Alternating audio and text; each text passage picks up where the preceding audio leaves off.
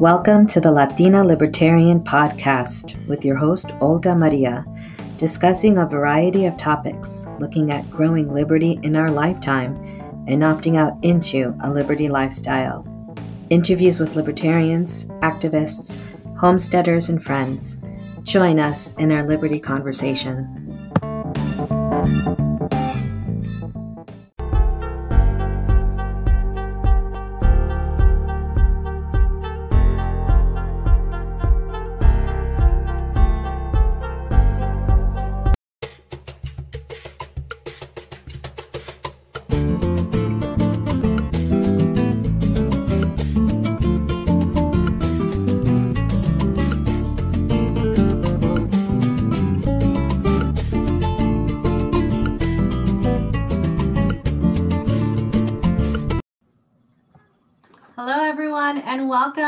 Latina Libertarian with your host, Olga Maria.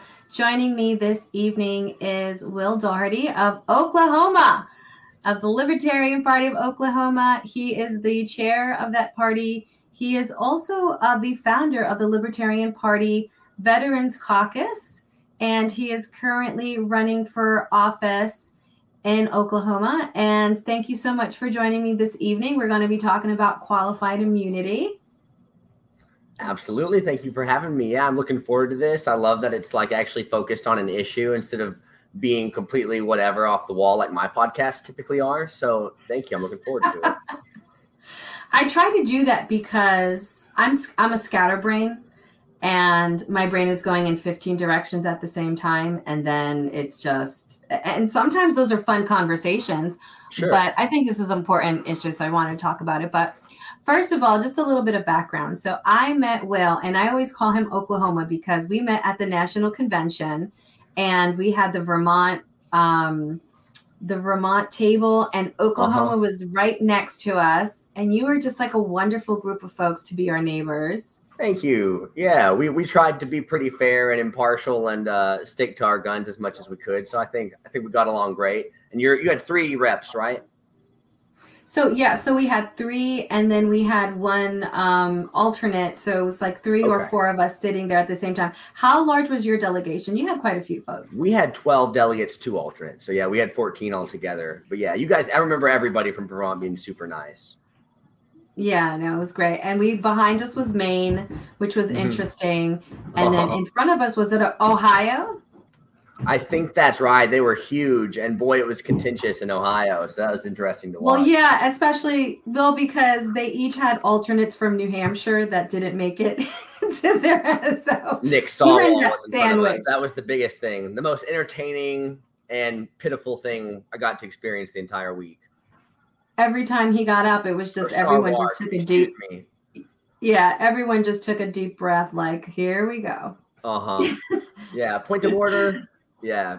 Yeah. Very, very petulant. A lot of fun. A lot of fun. It was a it was a good learning experience, but we had a great time and um, I think we were already Facebook friends and then it was just like, "Oh, wait a minute. That's you? That's you?"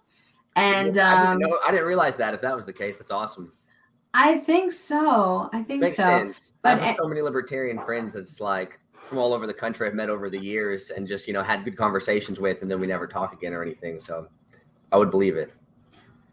And the thing too is that the convention was was great because we got to meet each like we got to meet all of our Facebook libertarian friends, right? Most of them are in the party, and so it was like it's always like a, a reunion. Um, and then, are you in the Mises Caucus as well? Yeah, technically, I'm still in the Mises Caucus, but I'm not a leadership or organizer or anything like that. I'm not super active in it either. That's okay but I think like and it, so I think like still it was kind of like cool to see like you know it's like a u- reunion of like oh oh wait a minute that's you all that's these you. putting the faces and, yeah. yeah. putting putting the faces to like the Facebook or the Twitter you know um, avatar or whatever so it was a lot of fun totally I think um, it reinvigorates everybody too it's nice to get all the energy from it from everybody else across the country hear what they're doing see what they're doing different and then bring it back to your home state and get to work Absolutely. And I, I know you've certainly done that, and we've been doing that. We've been very busy here. So, how many folks do you have running for office in Oklahoma in your in the Libertarian Party? So we have six statewide candidates. That's on everybody's ballot in the entire state of Oklahoma. Actually, it might be seven. I think it's seven now that I think about it. Um, and then we've got a couple people running for lower positions, like one person running for county assessor. I think one candidate for U.S. House, and that's about it. So we don't have a ton, but we're really proud of our statewide candidates because our ballot access laws require us to get 2.5% on any statewide race. That guarantees us the next four years. So we've got one race already that's only a two two way race between a Republican and a Libertarian. So we're really confident that that will get us well over 2.5%. But um, early polling um, has really been awesome, even even for the polls that are coming from the other sides. We're seeing a lot of like 10%. And I don't think that'll necessarily be the result, but I think we'll scratch at it. And I think it'll definitely be historical. I think we'll we'll definitely be the highest um, percentage vote libertarians ever got in Oklahoma. So I'm excited. That's a, and that's that's actually exciting. I think for us as a you know just as a national party, like all of the races and all of the um, all of the races that are happening in every state that we have libertarians running. So we have a dozen folks running as libertarians um, in Vermont, and we haven't had this. Wow. I don't know if we've ever had this many, but we haven't certainly haven't had this many in at least two, 20 years or something like this. So. Wow. Uh, so it's well no we've had there was a so back in like the 90s there was just this surge um, of libertarian candidates. The party was really strong that thing. And since then, there really hasn't been. So now it's like kind of slowly coming back. And in Vermont, we're able to have fusion candidates. So we're able to have candidates who can be um, in more than one party. So we have some candidate. Yeah. So we have some. So, so, well, in Vermont, that's how the progressives, because um, there's a progressive party, that's how they were able to, because they were running folks with the Democrat Party. Huh. So, um, so we have people who are Republicans, um, but they're very kind of they're very liberty oriented Republicans, and um, we kind of connected with folks who didn't know that they could run as libertarians, so they went and ran with the libertarian with the Republican Party. Um, and then um, we got together and we were able to give them an endorsement. So we'll have folks that have, um, so we'll have fusion candidates that will have a Libertarian right. Party as well. And then we have oh. people just running straight Libertarians, like uh, Ericka Redic, who's running for U.S. Congress. She's running as a Libertarian. Really? I didn't realize basically that. running. Yeah, she's basically running against um, two progressives because one wow. um, is the Democrat, and the other one is the Republican who won the Republican primary, but he's a self-described progressive. So wow. she's kind of like the one that stands out as a real alternative to the extreme progressive politics that we have in Vermont. And she seemed serious and like she was very qualified too. So I'm, I'm certainly interested in how that race turns out. We're very different in Oklahoma. Yeah. We are not allowed as the OKLP to endorse any candidates of other parties whatsoever. So we can't put our seal of approval on them. We can't um, market for them or anything. We can't even door knock for them. And I, as the chair, mm-hmm. have like turned down some um, even personal endorsements for Republicans because it's just such a kind of a gray area with our bylaws and stuff. But um, it's cool that you yeah. guys can do that because I think you know it's whether the Libertarian Party or other parties um, is the proper means of which to achieve liberty in our lifetime is still up for debate. It doesn't make someone less libertarian just because they're necessarily more invested in the GOP than the LP. Now, I think that the LP is clearly the way, and I think um, we shouldn't get our share join hands with bloody hands. I guess I would say exactly. But, uh, yeah. I don't judge Republicans who are running because they think that's the best way if they're libertarians inside. Yeah, I mean, yeah. So definitely part of it is strategy, and at the same time, we want to utilize what you can do right within. The other thing is just like what your state statutes allow. Um, if you know, if there are states that have fusion candidates, then it just depends on the dynamic of the state. In our state, it makes a lot of sense because we have such a huge extreme left dominance sure. that um, the few um, uh, folks and, and and it's and it's regional, right? It depends. So the few folks who um, um, are in the Republican Party who but who are very much um, have liberty values, um, but maybe they just have that grassroots um, and that connection um, in that community and in that sure. you know for for a while but they are definitely they're going to vote libertarian like they, they are um they're you know they they agree with our platform and, and they're definitely with that approach and they're not with you know they're not being run by the party necessarily. Um you know then it's kind of an appropriate thing but like every state is different because every state has different laws. And i know like so for example new hampshire is interesting because they use that strategy what you're explaining it's like they're they're using the strategy like we want to get in like we want libertarians in so if that means running them as a democrat or running them as a republican or running them Yeah. as a libertarian Back to Nick Sarwark, right? Yeah. well that's a different dynamic but yeah i mean you know it's Yeah, because I think he's doing that. I think he ran as both a libertarian and a Democrat because somehow he was able to file under both parties. I have no idea how that worked, but I don't know if he's running as a libertarian because I don't think he got the libertarian endorsements, and I oh wow, think okay. He might be running against a libertarian. I don't. I'm not sure. It's it's a well because they have that whole situation over there Sure. too. But So how do, I've Um, always but- wondered this: How do the cultures of Vermont and New Hampshire border each other and yet are so vastly different politically? How does that work? it's funny because um, Vermont is is uh, we have a, a, a so New Hampshire is not that populated, but it's definitely more populated than Vermont. So New Hampshire has about um, a million. 500,000 or 600 something like that people Okay. Vermont has about 600,000 people. Oh so we have, yeah, we are, and we are the most rural state east of Wyoming. Like we're the second most rural state in the country. I did not the know first, that. I believe it. Yeah, and that's just because of population density and um and and and and what you know the land. So Sure. we're we're definitely a lot more rural and so geographically um new hampshire and vermont if you look at us on a map it's like we're you know we're the pork chop with the thin piece down and, and they're the Uh-huh. pork chop with the, the big piece up looks like two pork chops Uh-huh. um but they have um they have a bit um they have coastline and then they have a lot of um quite a bit of their geography is surrounded by like you know massachusetts and maine so there's a lot of Uh-huh. that population density s- southwise which i think you know creates a, a little bit of a different dynamic um but it's interesting because they are definitely um more they're they, they definitely have more conservative oriented Sure. folks and more um and a, and a much more now because of the free state project. Um people who are you know definitely talking about liberty and libertarianism and and moving to that state for that reason um Sure. in vermont it's the the it's interesting because i mean and similar to a lot of places and i'm sure there's areas in oklahoma like this anywhere where you have you know um a large population area where you have colleges those are going to be the areas that swing left Sure. it's just kind of what it is um in vermont though because the, the population is pretty spread out that concentration of population in burlington um, it's a huge concentration of folks and it's it's mostly folks from out of state. It's mostly you know it's a lot of college kids. And one of the things that happens here is that um, you know the first week that kids are coming up from out of state you know going to college um, you know the democratic party and, and and progressive party like they have their tables out and they are registering these kids to vote in local elections wow. which really isn't legal,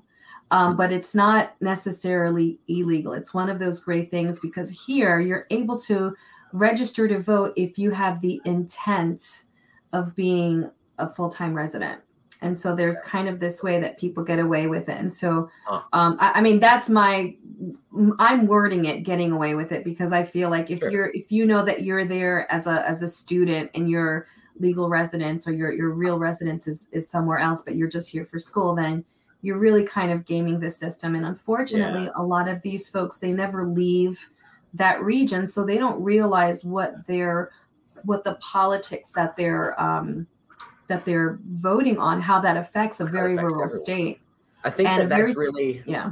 I think that speaks to the center of a problem that's just nationwide, and that's really that those blue, Right. you know, coastal and extremely urbanized communities are trying to decide for the rest of us who are spread out across the country in most of the actual geography. And you're right that they don't understand the problems of big cities don't apply everywhere. And so they want to apply their blanket solutions that they need in this place where they've got the skyscrapers and all of this homelessness to us out out, you know, in the suburbs and, and in the rural areas that um, are trying to live and just you know put our own sheds up without having to ask somebody for permission. And uh, I think I think that really speaks to the heart of it, though. So it sounds like that's kind of nationwide problem, really. It's definitely a microcosm, and and um, it, it's now that I understand that because I grew up, I was born and raised in New York City, right? So huh. I came from that experience of not even considering what it would be like in like rural Oklahoma or like rural or like even this not even necessarily rural, but just like small towns or small suburbs. And you just you don't you don't understand because you haven't lived that experience. And it wasn't until we really moved that I was just like um, it was very empowering because you know even though um, Vermont is controlled and, and very much so with like extreme left politics, there's still certain aspects of Vermont that are very um, liberty still. Like because vermont i think had a lot of libertarian values. Like you talk to people um here that that are you know that live just like normal lives and they do have a lot of libertarian values. It just hmm. doesn't make it to the uh, to the state house the golden dome as we call it. And that was one of the things that attracted us to the, attracted us to move up here. And it was really empowering and really was um um, it was an eye opener to kind of realize like how entitled you are when you grow up in a certain way in a certain area and you really don't understand the experiences of folks.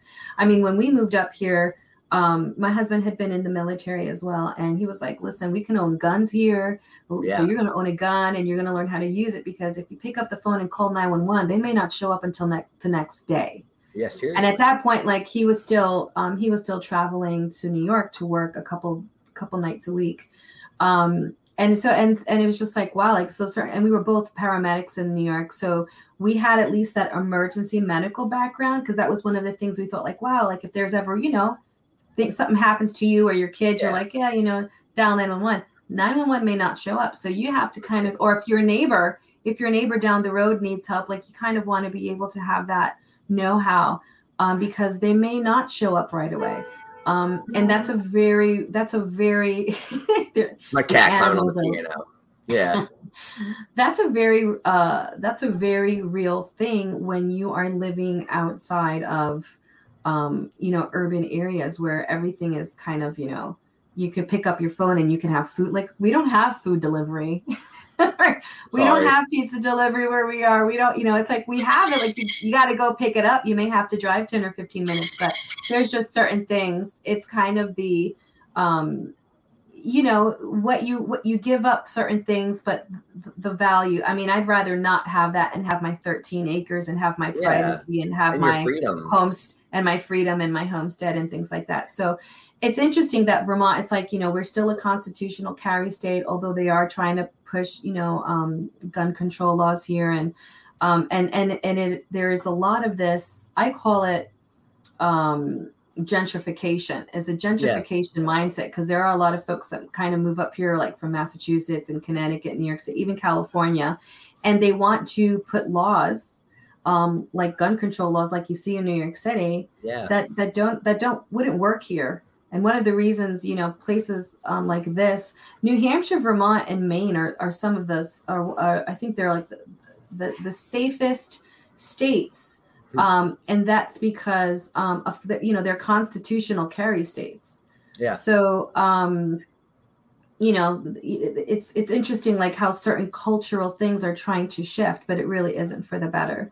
Yeah. Um, I wanted to ask you just before we move on to qualified immunity and to segue to that, but what um, you're you're the founder of the Veterans Caucus. Like, what made you decide to do that? Because I think that is such a wonderful um, component to have in the Libertarian Party. We do have a lot of veterans in the party, but I think it's important to recruit veterans to the party as well. Yeah, absolutely. So I really just kind of realized that there was that that huge hole, and that there was kind of a niche missing that we could go after. And um, I recruited my best friend Braxton. He was my bunkmate in basic training, and he's also, you know, been a libertarian for a long time now. Um, and another girl, her name's Tracy, who uh, is also kind of libertarian and, and, is a veteran and very active in veteran issues. And so we kind of just got this idea of um, trying to our our motto is leading libertarians to veteran solutions and veterans no leading libertarians to veteran issues and veterans to libertarian solutions. So nice. you know we basically realized that there's this absence of marketing to veterans and you know messaging targeting veterans in the movement and not only that, unfortunately, there's a lot of rhetoric that in in the convolution of becoming anti-war, people become very anti-vet sometimes, or they just use speech that is really off-putting to some vets. and me and Brad, yeah. since we've been libertarians a long time, you know, we don't care if you call us, um, you know, supporters of war and say there's blood on our hands and things like that. You know, we've reconciled with those issues and, and already had those thoughts ourselves. But if you're looking at somebody who's on the fence and they've never heard about libertarianism before and are just di- dipping their toe into the movement, um, hearing those things could really put them off, especially when vets have a ton of pride in, in their service and what they did. Um, and a lot of guilt and, and shame and PTSD that's already there. So to pour salt in that wound is really, um, I think, puts a lot of people off. So we decided to talk about war, talk about veteran issues, target veteran issues, um, and bring libertarian solutions to them and message to them in a way that you know is respectful of their experience and what they did, but definitely doesn't toe the line as far as um, you know compromising on libertarian principles. And so that's what we do. And um, we've got a few other national organizers. We definitely um, have not done a ton this year, as I've also been OKLP chair and feel that I've got my hands in way too many pots as it is. But I'm hoping after I can resign this position, then I will um, be able to focus more on that down the road because I have a lot of big plans for it. And um, like you said, it's a huge, a huge need, and we're happy to fill it. So you can find us at lpvets.com. We've got a website, Discord server, and on all the social medias at lpvets. Awesome. Thank you for sharing that. All right. So, yeah, I've been wanting to have this conversation on qualified immunity. I think that it's a buzzword now. Um, it is an important topic. It is an important issue. I think, it, yep, and qualified immunity, we're putting it right there on the table. We are libertarians, and libertarians have been. Um, this has been an issue for libertarians probably since um, the Libertarian Party started in 1971, I would say. Um, yeah. Maybe not as forefront, um, and, and certainly more now with a lot of corruption, with a lot of police brutality. Um, that you know that has that has certainly um, made it to the national media. Um, but this is this is a position that libertarians have had from the get, but we come at it from a different perspective. And I think that it's important for us to have these conversations and to discuss, um, first of all, what is qualified immunity? You know, what is this concept? Because a lot of people, I think, um, are, and I, I was too, to a certain degree, because it's that it's not about um, a, a, government official, which does also include police, because we always mm-hmm. just think about it with police, but Sure. Um, any government official could be held accountable, and a lot of people assume like criminal, criminally accountable. But right. qualified immunity is actually very specific to uh-huh. um, civil suits. So I'm just going to yes. put this little banner up, um, just so everyone can see. And this is just a super basic, but qualified immunity shields government officials, including police, from being held personally liable for constitutional violations and money damages. So I'm just going to leave that up for a minute. But it includes police, but this would include politicians. This would include bureaucrats. This uh-huh. would include, um, I don't know, CDC directors. Yeah, CDC, directors, directors, That's a good one. And uh-huh. I, NIH directors. Um, your your local, you know, your statewide Department of Health director. Um, you know, this includes all of those types of folks um, from you know being held personally liable for constitutional violations from your rights that are protected in our constitution um, and money damages because we also know that there is um, um, you know property that is stolen through um, what is that civil forfeiture Am civil asset that? forfeiture absolutely. yeah civil asset forfeiture um, and, and, just all types of things and now with the power of um, our you know the technology that we have in our cell phone right we have this incredible device that now so many people are just able to record and project live onto social media all types yeah. of events that are happening that i think that's really been one of the things that has brought this issue to the forefront 100% because you know i don't know how long you've been you know watching the movement but when when i was really young um, and it was like the rodney king days it didn't seem like there was very many instances of police really being that terrible. And per, I'm sure they were happening all over the country. We just weren't seeing them as much. You're exactly right. So once people started having phones, and it kind of, I think Ferguson was probably the first time that it really got nationally publicized. Even though, um, you know, I would I would argue about that case still. Um, but you know, Philando Castile and everybody since then, there's been a lot of them recently. And you're right, as phones get more and more popular and people have cameras, better quality, live streaming. Um, we're going to be holding police accountable more often, and they're going to face this issue. So I did not hear about qualified immunity until well after Ferguson, Missouri, which was probably um, I don't know past 2008, 2009. Um, so that's when people mm-hmm. really I think started talking about this, and it got bigger and bigger. Um, one thing that I think is cool to mention. Um, I was reading about it to kind of study up for the show since I'm definitely far from an expert on this, but there was actually a law passed in the late 1800s that specifically said, you know, that you could sue government officials for violating your constitutional rights. And they specifically passed it to make it a law that that was a right of yours to do as an American citizen. Our government was clearly much cooler in the 1800s than it is today, um, in some ways at least. In some so, ways, yeah. Yeah, but over the years, uh, basically legal precedent and cases have kind of eroded that. And I don't know, I'm sure you've heard about this one if you've watched that debate or read about it at least, but the biggest case, I forget the names on it, but um, police were chasing a suspect into the backyard and he ran yes. and the next door neighbor was a family and the family yeah. and their dogs and everybody's outside and they tell all of them to get on the ground everybody to put their hands up and, and lay down and are screaming at them and stuff and then the family dog walks by and the article claimed that there was supposedly you know he didn't do anything wrong and, and a cop just shot him and they tried to sue of course and they really reinforced for the first time this qualified immunity precedent um, that basically said that there had to be a a clear precedent set already in a previous case, but the way they word that is so vague that essentially it has to be the exact same situation. Right. And every and in trial, that, right. Oh, go ahead. I was going to say, and in that particular case, I believe it was like a family barbecue, and everyone complied. They were all on the ground and they shot the dog and in shooting the dog they actually killed a 10 year old oh, yeah child. that's right. That's exactly right. Yeah. That was the big thing. But in that particular case um, was it that one? There's so many. Um, uh-huh. i was listening to something earlier. And they were saying in, in one of these qualified immunity cases because the person was lying on their stomach and the precedent had been someone lying on their side exactly. they use that as a way to say well no qualified immunity will apply because it's not the same exact circumstances exactly. and qualified immunity is not a law it is a legal um, interpretation interpretation um, that i think got solidified i want to say with a case in 1983 um, that went to the supreme court and and it's been discussed and you know i was listening to um, i think it was the federalist society. There's a lot of cool interesting debates and i really recommend people to just put in qualified immunity in um, youtube or in one of these you know video streaming whatevers.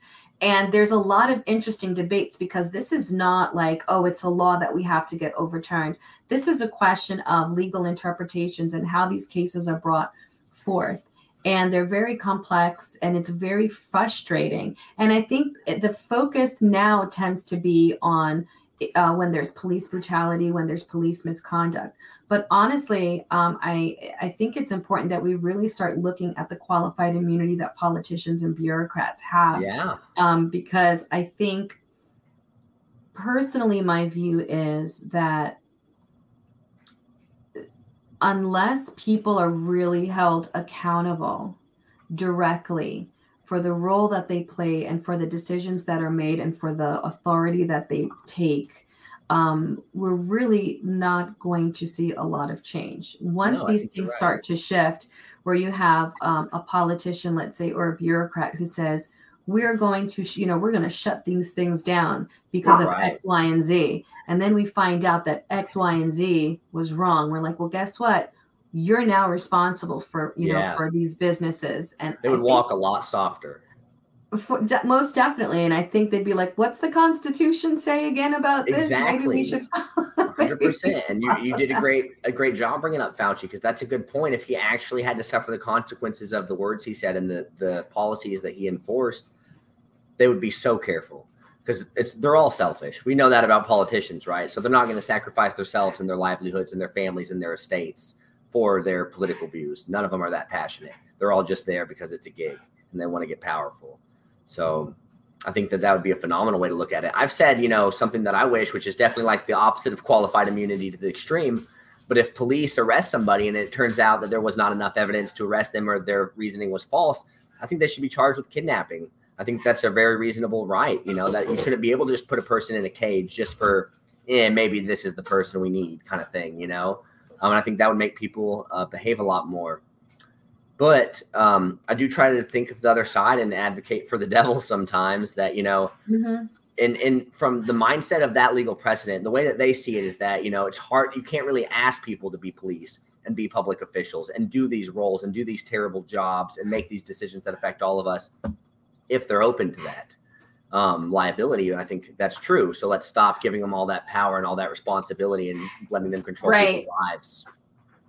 Maybe we shouldn't have frivolous laws. Maybe we shouldn't have, you know, we shouldn't be putting people away for victimless crimes. Like exactly. that's when I think the the real shift in how we start to look at it. And I think this is why it's very different when it, libertarians and liberty minded people talk about qualified immunity versus the left, the Demo, you know Democratic Party talking about because they're only looking to weaponize it for, for votes, right? They're only uh-huh. looking and using this language in one way. They're not they're not really interested in getting rid of qualified immunity for politicians or for, yeah, for any and government. The problem I mean, with qualified immunity is not going to be that it's fundamentally immoral because it violates people's rights. It's going to be because it's part of the white supremacy plan and it's part of uh, you know male bigotry or, or whatever. It's part of the uh, whatever the the code they call it the hierarchy. That's the problem. So right, even if they attack it, they're attacking it for the fundamentally wrong reasons. And if we don't address the right fundamental reasons, we'll just still be doing the same stuff.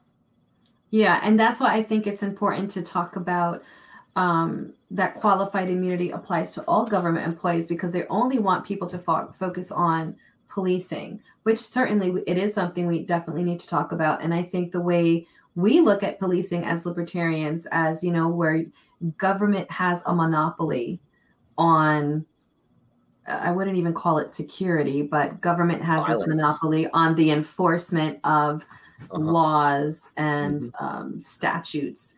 Um, and, um, you know, the idea of protecting and serving is certainly something that can be done by the private sector, right? Mm-hmm. And then, um, you know, uh, police as we know it i think would be dramatically different because police would could play a role in terms of um, collecting evidence that has to get to the courts yeah um, you know certain things like that where you're really shifting and stripping away not only the authority and the power, but also the amount of responsibility that the I think there are. They have to get in front of a gun potentially and put themselves right. in danger unnecessarily.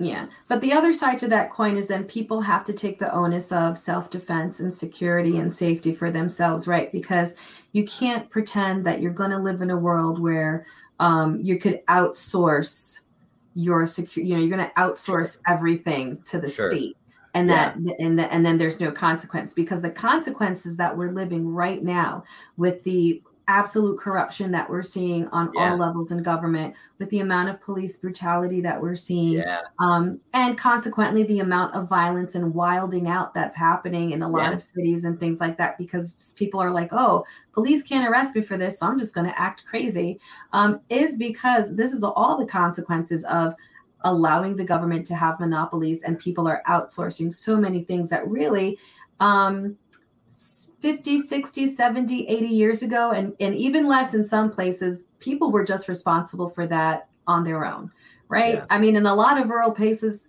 people are still responsible for their personal safety. Like if someone mm-hmm. walks onto our property and they're not welcome, like it's up to us to go outside armed to talk with them. We're not, you know, to to to to try to de-escalate and under, understand what's happening. But if it's someone that means to do us harm, like we're responsible for that because sure. I can't outsource that to my sheriff especially yeah. if he's helping someone you know in another town over because it's it's a limited resources here like that's just the reality um, when yeah. you live in a city where you can pick up the phone and dial 911 for something really trivial and you can have police show up um, you know within five minutes then you really you, you just don't understand things in a different way and people Absolutely. assume that policing is about prevention and right. police it's impossible like even if it was like everyone was a perfect police officer like if it was sure. like oh we have all these social workers and they're perfect people and they can't prevent they can't prevent a crime it's impossible it's such sure. a small percentage of crimes that actually get prevented by policing because um, sure. you know then we just have these unrealistic expectations of what these people are supposed to be doing as well that's leftism in a nutshell is let's have these unrealistic expectations of what this system can produce for us and give it all the power in the world to build us utopia and then be completely frustrated whenever it can't and whenever it's broken, and whenever it comes back and turns its hands and its teeth against us, you know. Yeah, um, I, I think hit the nail on the head. And I think the other, like the other side too, is I I tend to get, um, and, you know, I try to have discussions with people who are who are conservative, and the the knee jerk reaction too because that's the other discussion we have to be having. You know we have to talk with our liberal friends and we have to talk with our conservative friends. Our thin blue line um, friends yeah. Yeah where the knee jerk reaction is no you know back the blue and pr- protect qualified immunity. Like i was looking at someone's uh, political paper that they sent me for republican party or something like that and that was the first thing that i was on the back and i was just like I don't know if you've thought that out. Like, I think, you mm-hmm. know, a lot of times, like you talk to them and it, it is this knee jerk reaction of, well, if the left is saying one thing, then we have to say the opposite. And it's like, well, we've been saying this from the beginning, and it really doesn't have to do, like you said, the, re- the rationale from, from leftism. It's really this rationale of like, we want less government. And th- this is one of the ways that we have, we have to get there. Yeah, it's sad that our, our politics has become so much more about pol- culture than it has about actual policy.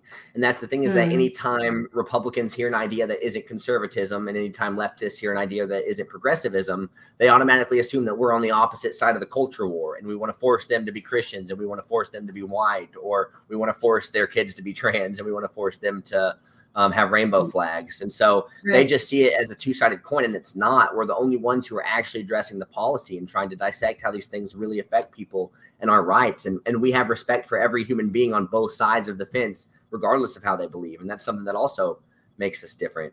Um, but it's sad that we have to tell people, explain to people that, that this is not libertarianism is not about dominating the culture. It's about stopping trying to. Right. And and one of the things I share with folks is you can be a conservative and a libertarian and yeah. you could be a liberal and libertarian. Yeah. If we can agree that it's not the government's role to enforce my views on you or your views on me, that the government's role is just to protect our rights, yeah. um, then we can. we're actually the big tent. We're actually yeah. we can come together, and then exactly right. we can have our we can have our disagreements on certain issues. Like I think it's I, I, think the great thing about libertarians is like you can have a libertarian who's pro-choice and pro-life. Like abortion is one of these topics that if you bring it up, like people are going to lose their minds. But we're able to have these conversations because we're just having it on um we're, we're just talking brass tacks about about the issue itself and not about i want to force you to agree with me i yeah. want to enforce i want laws to be created so that you have to agree with me or that you have to pay for something that you disagree with philosophically or spiritually. Yeah. they're just like no we're, we're, we kind of agree that the government shouldn't be involved. We're just trying to we're just trying to talk about it. Like we just want to have a conversation because it's a good conversation to have. And we should be able to be in a place where we're talking about really difficult things. And i think i mean and i think in in the case of qualified immunity it's important for us to have these conversations with people who are progressive and people who are conservative because um, you know, I, I, think with the progressives, there is that knee jerk reaction to of like, oh, it's it's anti police, so automatically they kind of go with that, and they don't really exactly. understand even the whole uh, uh, history behind qualified immunity yeah. that you mentioned a little bit. Yeah, so we have right. um we have a funny comment here. So chemistry student, so is taxation theft? Taxation is theft. One of my favorite uh, things of the convention is every any time that there was, you know, a little bit of a break, a little bit of a lull, you know, that's when people would kind of go up and be like, "So is tax? You know, I have emotions. Uh-huh. Ask this: Is taxation theft?" It's not a convention unless that's asked 572 times. Uh huh. I'm yeah. curious now who the chem student is. I wonder if they got to witness that firsthand. Guess so. Yeah, were were you at the convention, chemistry student? Share a little bit. Tell us about yourself, please. Tell us about yourself. That's we want to try though. to figure out who you are. but yeah, it's. Uh, um, I think. I think the left and the right. I think a big part of their problem is that you know both of them are terrified to be controlled by the other one, and so in their mm-hmm. fear they push back. And instead of trying to come to this neutral agreement like we do, they try to push back on the other one and control the other one. And uh, the OKLP posted a tweet a few weeks ago that said, you know, in order to understand libertarianism, you have to first kill the tyrant in yourself. And I think that's really mm. true that those of us who are libertarians, have really let go of the mindset that we could possibly control people and dominate our culture. We can't win, and we're not even trying to. Whatever our culture is, we're just trying to be left alone. And we've realized that that's the hill to die on, and that's the place to plant your flag, and that's what makes us different. Right. Well, that's what makes us awesome, and I think awesome. that's that's one of the things I I find people really have a hard time with because um, I think folks want to pigeonhole us to well, that's like a right wing idea. Um, like you know, I was talking um, with some members about like oh, like we should have you know we should have like range days and stuff like that. And you know, I was like, well, that's kind of right wing. And I was like, yeah, but the point is, is that it, it shouldn't be. It shouldn't be. Yeah, just, your rights aren't shouldn't be you're one way or the other. Yeah, and but it's it, and it's not a, anything on that person, but it's just this is how certain things are perceived, and it's like okay, so like what's the left event? Yeah. You know, like we kind of have to do these things, but I think what's powerful, like for example, I think Maj Toure challenges that with Black Guns Matter and the work he's mm-hmm. doing. is like no, like the Second Amendment is about protecting your rights, everyone's rights, and we need mm-hmm. to get as many people in on these rights as possible in the best positive way and kind of own that because that's important. It shouldn't be like, oh, back when I think the left was more, you know, very much about like, you know, civil liberties and you know the, the First Amendment and and you know we don't really hear these things so much anymore, unfortunately, from the left, especially I think in the last I don't know 15 20 years um, being anti-war and you know protecting freedom of speech and things like that um, but back in the day like that was like oh is that was like the the, the positive aspect of um, the left was the anti-war movement and you know free yeah. speech movement and um and now it's we're so far gone away from it that people i think are now very open to the idea of for example getting rid of the electoral college yeah. right like people have no idea what that's about and like what we were saying earlier about you know living rural or living living in states that are not you know like the coastal blue states or um you know that are that are really projecting ideas and laws and culture into areas that just doesn't make any sense. I don't understand um, them. Yeah, exactly. And I mean, and I I heard um educated, very intelligent, political candidates talking about how one of the things they really wanted to do was get rid of the electoral college. And i'm thinking have you ever read? Like i don't understand how you get to yeah. that point unless it's just something to say like you know, they know that democrats will win every election if they get rid of the electoral college but they don't they don't remember that we're a union of states. We're not one country and we're not one people. You know it's it's super nationalistic to view everything from a federal perspective and a national perspective but we're a union of states. So if they did away with with the electoral college, what incentive would Oklahoma have to participate in this system, or Wyoming, or any small state? You know, um, yeah, and and I think that really doesn't take much of a history lesson to understand it. Yeah, I think that's when secession would go from being like a funny, cute hashtag that New Hampshire rights like to use to being like a very serious um, yeah. reality. Like where states are going to be talking about we we may need to not be part of this anymore. And it seems it like such it's it's such a crazy idea that you know something that we've read about in history books in school right? The secession of the south and the confederacy. And like that now it's a conversation except we just call it national divorce where like people are actually having conversations like and, and you know you'll scroll on your social media and you'll see like these little surveys pop up. Do you think do you think some states should just, you know, the, the United States should break up and be different regions? And, yeah. and it's like, wow, this is actually something that we're talking about now because things are so it, it have so intensified in terms of the division. That I think there was a USA Today article. Sorry to cut you off. And it was no, they were analyzing different regions of the country and different political groups in the country. But they found that secession has never been more popular in America than any time they've ever researched it. And it was funny the groups because it wasn't just Southern. Yes, a big chunk of it was like Southern Republicans, Southern conservatives, but another chunk of it was like Northwestern liberals. Yeah, so like I was Democrats up in Washington and Oregon were kind of like, no, I'm kind of done with this. You know, I don't want Donald Trump to be my president again. And you know, yeah. Uh, it's localism. Ultimately, power should belong at the closest place to the people possible, and government should be as small as possible. And so we should, it's high time to be advocating for that. There are more people living in New York City today than there were voting in the original 13 colonies whenever we formed the United States. So the idea that this giant behemoth government can somehow serve the interests of that intentional constitution is is ridiculous. I think it's it's the law of like thermodynamics. It's just becoming more and more chaotic and oppressive. And I would I'm I'm a huge fan of national divorce, secession, call it whatever you want. I'm ready for that step firmly. um yeah, I can see definitely. I I I think um I really admire the Free State Project. I think that idea of concentrating like-minded folks um, so in this case, in New Hampshire, like liberty minded folks in New Hampshire, mm-hmm. I think that's a, a, great idea. Um, I, I went to PorcFest. Have you ever been to PorcFest? No, but I know what it is. Yeah. You guys have to come. You have to come to PorcFest. It's a lot of fun.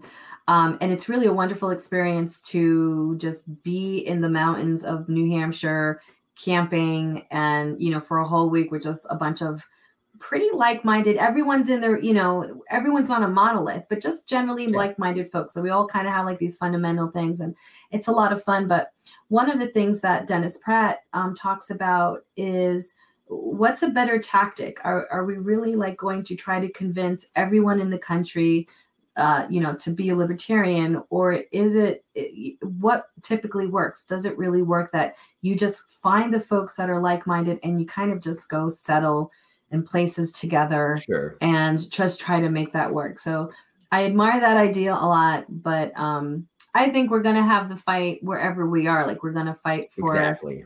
Liberty. We're going to talk about what needs to be talked about. Um, I think it'll be interesting if we come back and have the national divorce conversation in like 20 years and see like what has transpired. Changed, yeah. I bet it'll be sooner than that potentially. Honestly, I think the next presidential election will have a lot to do with it. But and whatever whatever way it goes, right? I think mm-hmm. if um, Biden runs again and is reelected, I think it's it's it's. I call him President Cabbage Patch, and I don't mean to be disrespectful to yeah. my elders, but I just feel like it's very clear that his cognitive capacity is greatly diminished and if he hadn't have been such an awful authoritarian politician for his entire career, I, you know, I I find myself like feeling bad for him, but it just kind of it cuts short because then I remember this man has been awful. So yeah, maybe just you know we're letting karma do its thing. Yeah. But, once you once you've had that much power and and destroyed that many people's lives, you just become a lizard to me. I mean, I I I do feel bad for him. I don't want to I don't want to hit on the Biden trips yeah. on a bike because it's it's low hanging fruit and it doesn't address the actual issues. Um, but he, you know, he can he can go to hell. He's he's evil. But uh, I wanted to just touch on something you said because I think it's a really important point to talk about. But you said how you know we'll always have to be fighting that, and I, you're absolutely right. I, I say that libertarianism is a constant vigilance. And it really is because mm-hmm. tyranny is constantly aggressive.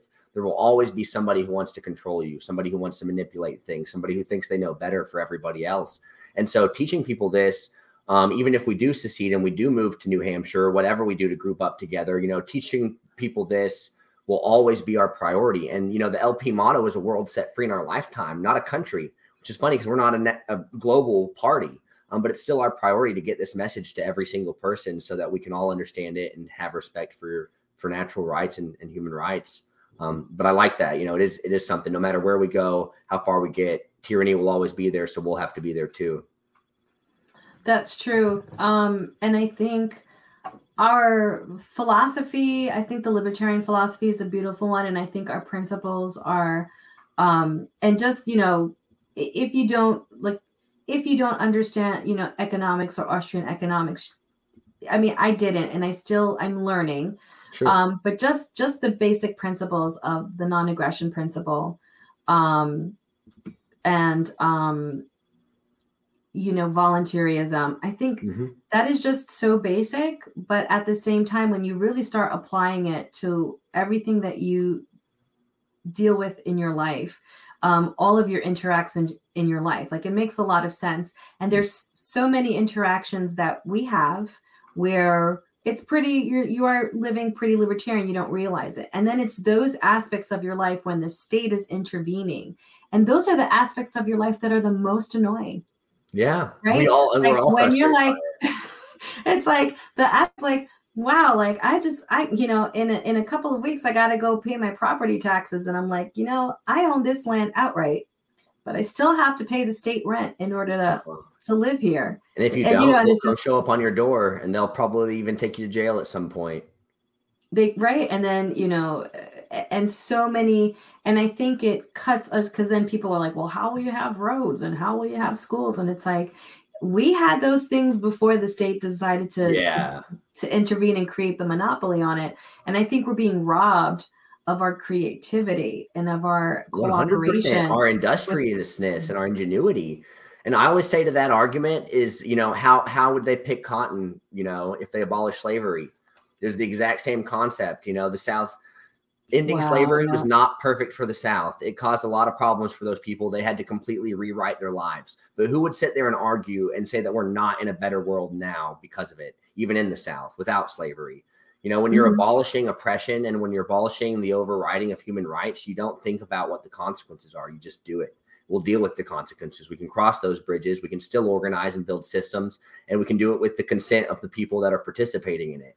And that's you're right it is so basic. The non-aggression principle is so basic that you think you shouldn't even have to explain it to people and yet our you do. government ignores it every single day and has no no comprehension of what they're doing. Hmm Um, and just to kind of, so the other point with the that I wanted to just circle back to qualified immunity is that, so what exists now is you can't hold the the the, the official that hurt you um liable but you're able to sue this state. Like you're able Yeah. to sue the entities so if something happened let's say if it's a police department or the IRS or whatever you're able to sue them right? Like but but that's still us like you're able so you're Yeah. suing the state and you can get a settlement but that's a settlement of You have to pay for it taxpayer money which is which is stolen so at the end of the day um you're you know you're suing us kind of like we're so like it's a weird this weird concept It's And, I brilliant mean, if you're a corrupt politician or police officer because it's just a it's a great circle. You can do whatever you want, and the people will keep paying for it, and you can keep oppressing them. So it's, it makes sense why this is such a hard conversation to bring up, and why so many politicians pretend that this issue doesn't even exist because they don't want Mm-hmm. us to touch it.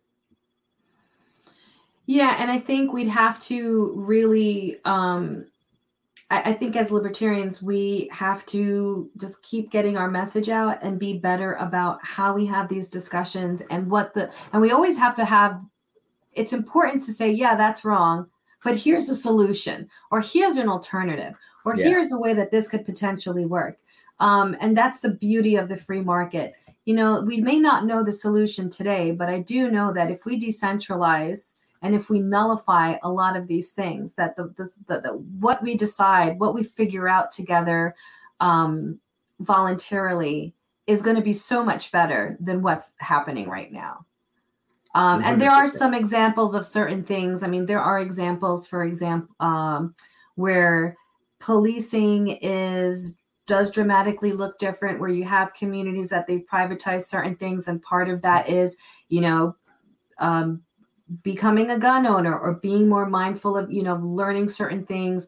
And and and in the long run like that's going to decrease crime um, certain things that are getting addressed. That's going to make those individuals who are let's say responsible for policing an area much more responsible because you, you're going to be dealing with a company that is going to be much more selective in who they hire they're going to hire people with a certain mindset with certain skill sets They're going to want to um, please their customers. Exactly, because let's say you have a contract with them for one year and they they don't do so great, you can be like, all right, well, there's a couple of other companies we're going to go, you know, we're going to look into Yeah. because you're not doing your, you know, this wasn't so great, or wow, we really like you, like we'd like to extend this contract or have you. I mean, And those kind of services exist in other parts of the world, like Africa specifically. Like they have, you know, where they have places where the police are so corrupt they essentially can't rely on them or trust them anyway. So they have private security. And I, I had a foreign exchange student from Kenya, and they had a button they would push on their wall, and that called a group of armed men to drive down the street and come save them from whatever was happening. And you know, whether there were state police or city police or not, I would still want someone to be at the end of the phone when I needed them. And so I would pay for whatever services I had to to provide that. And I would still want an ambulance to be able to come pick up my child or, or family member if they got hurt, and I would, um, you know, still want someone to come put out a fire at my house when I lit my mm. field on fire. So, I mean, your animals all agreed with you. They do. Absolutely. Know, right? You're like yes, um, and that's the thing. Are people like, um, well, how would how would you do that? Like, how would you have a fire department? It's like, well, you pay for insurance, don't you? Yeah. I mean, if you if you rent, don't you you know pay renters insurance? If you own your home, you pay home insurance. Um, well, you pay for you pay for your internet. You pay for you know you pay, you pay for all types of things. And so these types of services literally would be something like an insurance policy that probably wouldn't even be as expensive as people imagined. Yeah. Um, there's all types of like it, and you know, and these are models that actually exist in other countries. Yeah. There's other countries where they don't have a municipal fire department, but you have a company that will provide these types of services, and you pay, you know, a, a, a, not really that much a month, you would think, because you're not having a fire every month. You know, if it, ha- no, you know, God forbid it happens, but if it happens, and certainly it's like, you know, you're you have that service. Um, but yeah, there's already these types of models. It's just I think here because we're not talking about what it would look like, and because we have a monopoly and yeah. you're not even allowed necessarily to have those services on, except under very uh, certain circumstances and usually those are places where there's an incredible amount of wealth where they're they're allowed the state allows them to have this kind of substructure where they're they're allowed to have a private entity but in mm-hmm. most other places you're not even allowed to do that True. um i know in new york city um when they decided to privatize to allow private ambulance companies to run on the 911 system i mean it was a huge mm-hmm. fight eventually like they were able to do it but they still here. had to yeah they still had to go under the the the, the, the city they still had to go under the city government um you know because they didn't want that direct competition and then you know then you have and unions are a huge factor. Unions unions like the police unions are a huge factor in qualified immunity. Totally. Um um and these discussions as well as like teachers unions and like this is something that would certainly apply to teachers as well right? I mean if you could hold your teacher accountable for some of the stuff that may be happening in a classroom or certain school officials for certain things that are happening i think a lot of that. But um, yeah, it's kind of hard to have this discussion and ignore like what municipal, the power that municipal unions have in the politics and the things that are determining um, what we're able to do, like as citizens, like the rights that we're able to exert. Um, you have to go to court and meet these almost impossible requirements if you even have the wherewithal to do that. Yeah, if you even know how to navigate such a complex system um, yeah, it's it's completely broken. And I think it's um, my wife plays Civilization, and they always have like these cool historic quotes. And there was one that was from John Locke that we read this week that I put on the OKLP page, but it talked about how usually a new idea is opposed simply because it's new, and that mm-hmm. that's a, a summary for sure. But um, yeah, I mean, I think that we've just been solving our problems with government and with force for so long that to think of doing it in any other way is ridiculous, which is so funny because we pay government to do all the same things we're going to pay people for directly to build our anyway. roads. It's still the it's still the engineers and the, the construction workers who build the roads. You know, it's still the the IT guys and people who build the internet infrastructure. So um, we've just relied on force for too long, and we can do things and we can pay people directly without bureaucrats bleeding all our money and making all our decisions and taking our power away. Um, but it's awesome. We're having these conversations, and this movement um, has grown tremendously. And it's obvious to me that libertarianism is taken off more and more from the opposition you see in the mainstream media these days. But candidates are making waves across the country. So I'm just super confident that all of these things are coming to fruition and spreading like wildfire. I agree. So, um, if someone um, or folks wanted to get in touch with you, what's the best way to do that? Probably on Facebook. You can follow me at uh, Will for OK on Twitter as well. That's where I do like most of my campaign posts, and then follow the Oklahoma Libertarian Party. Um, we've got like 4,000 followers on Twitter, 9,000 on Facebook, but we would love your support, love you to follow and interact with us on social media. Follow LP Vets on all of the social medias if you're interested. And I'm running for state labor commissioner. So if you're an Okie, uh, you happen to be watching this podcast, please vote for me. Uh, if you're in New, Ham- New Hampshire and you want to, uh, or I'm sorry, Vermont, you want to support, feel free to share any of my posts and ideas. Yeah, thank you. We will certainly do that. I love you guys' tweets. Um, Well, thank you so much for joining me. I think this was a great discussion. I really appreciate your insights um, and a lot of the points that you brought up. And hopefully, we can do this again. We'll pick up another topic and we'll just go off on it. Sounds great. Appreciate it, Olga. All right. Well, hang on there. And I want to thank you folks that are joining us in this conversation. And let's keep it going.